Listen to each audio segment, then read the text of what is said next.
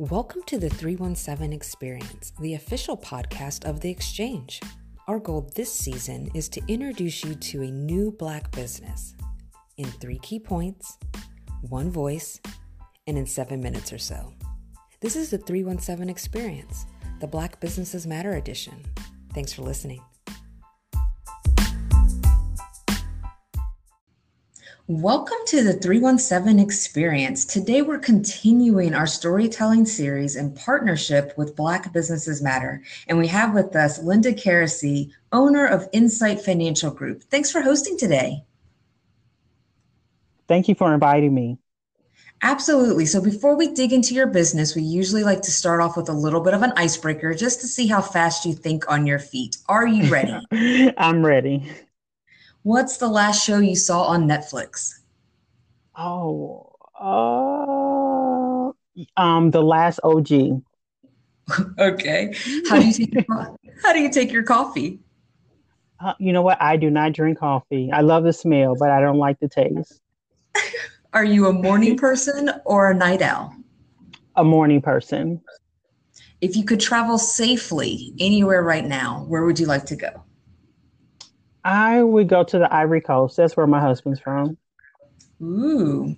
Okay, we're in your kitchen. What's the best thing that you can serve me? Or what is the best thing you have to eat? Uh, ice cream. And last question, what's your favorite genre of music? Um, soul music, like Jill Scott. Love her. Okay, yeah. Now we- We broke the ice a little bit. Let's talk about you. So take us okay. back a little bit to your childhood. Where did you grow up? And were there any influences in terms of people or tools that helped you help shape who you are today? Okay. So I grew up here in Indianapolis, went to I P S all the way up until middle school. So um, my last I P S school was at John Marshall. Um, and that at the time, that's when it went up to eighth grade. Back in the early nineties. And actually, John Marshall, I believe, is where they laid the foundation for what I'm doing today. So the I P S teachers, um, they were great. I had African-American, Caucasian teachers. Um, the teacher that really influenced me was Mister Mel Pfeiffer, uh, my sixth grade teacher at school one thirteen. And just to I mean, he just broadened our horizons, um, just taught us a lot of different things. At John Marshall, they had this program where they would actually take you to um, the University of Indianapolis and Butler, and then they'll come to John Marshall and tell you about college, how to prepare, um, what classes to take in high school. So it really prepared me from there. Um, I went to Lawrence Central High School. And so going to John Marshall actually really helped me to Lawrence, go to Lawrence Central, because coming from I P S to Lawrence Central was totally, um, it was a, a shocker. You know, going to Lawrence Central, you know, I went there, I saw kids driving in Benzes. So it was a totally different um, atmosphere, but John Marshall laid the foundation because they told us that we can um, do well and we can exceed. So I really believe that Um, that I P S foundation um, laid the groundwork um, for me. And then when I got to Lawrence Central, my teacher, Miss Jennifer White, she's also another one who really took me, took her, took me under her wing and told me about college, you know, how to think about, particularly like financially, because I actually wanted to go to Spelman, but I went to I U. And she said, I'll be honest with you. Do you realize how expensive it is to go out of state? Like, you know, no one explained that to me. And so I'm glad that she did. She explained credit card debt, you know, just a lot of things that, you know, a lot of us probably don't know until we actually get in that situation. So um, Mister Pfeiffer, uh, Miss Jennifer White, and the whole I P S staff at the time really laid the foundation for me. That's beautiful. Not a lot of people can name one, how many teachers that they've had, um, but those that have really shaped and formed who they are today. So that's a, that's a beautiful story. Mm-hmm. Can you um, explain um, where you got this love for financials, though? Um, so it was actually at Lawrence Central. So I took an accounting course, and it was the first class that came so easy to me. I mean, it was just it was just simple. Um, Mister Neal taught the class, and I'm an introvert, and I guess I just liked it because, you know, you just get your book, you just get your homework, and you just do it. You didn't have to talk to anybody.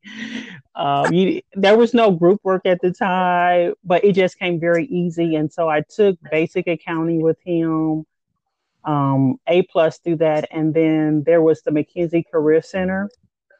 And that was events accounting with Miss Ashley. And I really loved that because that's where we got to do accounting on the computer. Uh, once again, since I was an introvert in high school, I loved it. You know, didn't have to talk to anybody, uh, didn't have to deal with the kids. Um, and actually, I was able to leave Lawrence Central and go over to McKinsey Career Center. So that, I don't know, for some reason in high school, I felt that was, you know, just to get away from the high school building. And so that just laid the foundation. I thought, I mean, I, it just came really easy to me. Um, I was part of the, I can't remember the, the name, correct name, but it was like a business organization. And we had competition in accounting and like data entry. And so I would compete in those contests. Um, and I would place, you know, second or third place. And so I was like, you know, I'm going, this is what I'm going to major in at I U. That's cool. So you're an introvert and you're a whiz at math. Did that help form Insight Financial Group? Tell us what you do there. Yeah. And so with Insight Financial Group, I act, I perform, I actually provide services to small businesses and nonprofits, um, particularly in accounting. And I would say that I'm learning that accounting services is much more than just math. And so Insight Financial came about um, just because I was working in corporate, and just like many people, I wasn't getting the promotion or the pay. But I always knew deep down inside there was something more that I wanted to do. And so I just started to do bookkeeping on the side. And one of my former managers actually said this at one of my full-time jobs. He said, "You're a really good teacher." And I said, you know what, I can do this bookkeeping, because really that's what it became. It, it has now really become teaching small businesses and nonprofits and nonprofit boards. What is this language? What is this um, language of business? What accounting? You know, because in accounting, we talk a different language. Debits, yeah. Credits, profit and loss, net income. You know, why is this negative? Why is this positive? I don't understand how these financials connect all together. And so I really wanted to provide the same type of accounting that Eli Lilly receives from their accountants or their financial analysts. I want small businesses and nonprofits to have that same type of service. So I said, you know what, I'm going to go full-time with it. I left my full-time job in two thousand seventeen, and I haven't looked back since. It sounds like you have a breadth of knowledge from your corporate life to opening your own doors a few years ago. Is there a memorable experience that stands out, or something along your journey that is really like a standout experience? I would say when I was at corporate, there was a lady, uh, we had finished a budget meeting. So she was a head of a department. I helped her review her budget, gave her some pointers, and she said, you know what, in the thirty something years I've been here, no one has ever sat down with me to explain to me the budget process and wow. what I needed to say in the budget meetings, because each department manager had to go present to the plant controller, and that can be very intimidating. And not only in front of the plant controller, but also in front of the other departments. And so you're having him, I wouldn't say like, you know, be like Shark Tank, you know, a little bit, but it can be intimidating. And that thought never left me. So anytime I'm explaining accounting, I always remember that and just keep it very basic and just remember that not everyone has an accounting degree. So it sounds like you have people in mind as well. So you're not just teaching them what they need to know. It sounds like you have some intuitive pieces of understanding what people need to understand what they need for their business as well. Mm-hmm, exactly. So I try to first understand, why did they start the business? Why do they work there? Um, their communication style? How do they feel about accounting? Because um, if they don't you know, if they pretty much don't like it, that gives me some ways on how to communicate. If they do love it, then there's another way I can teach it, you know, to them. And so I really try to figure out what makes them tick.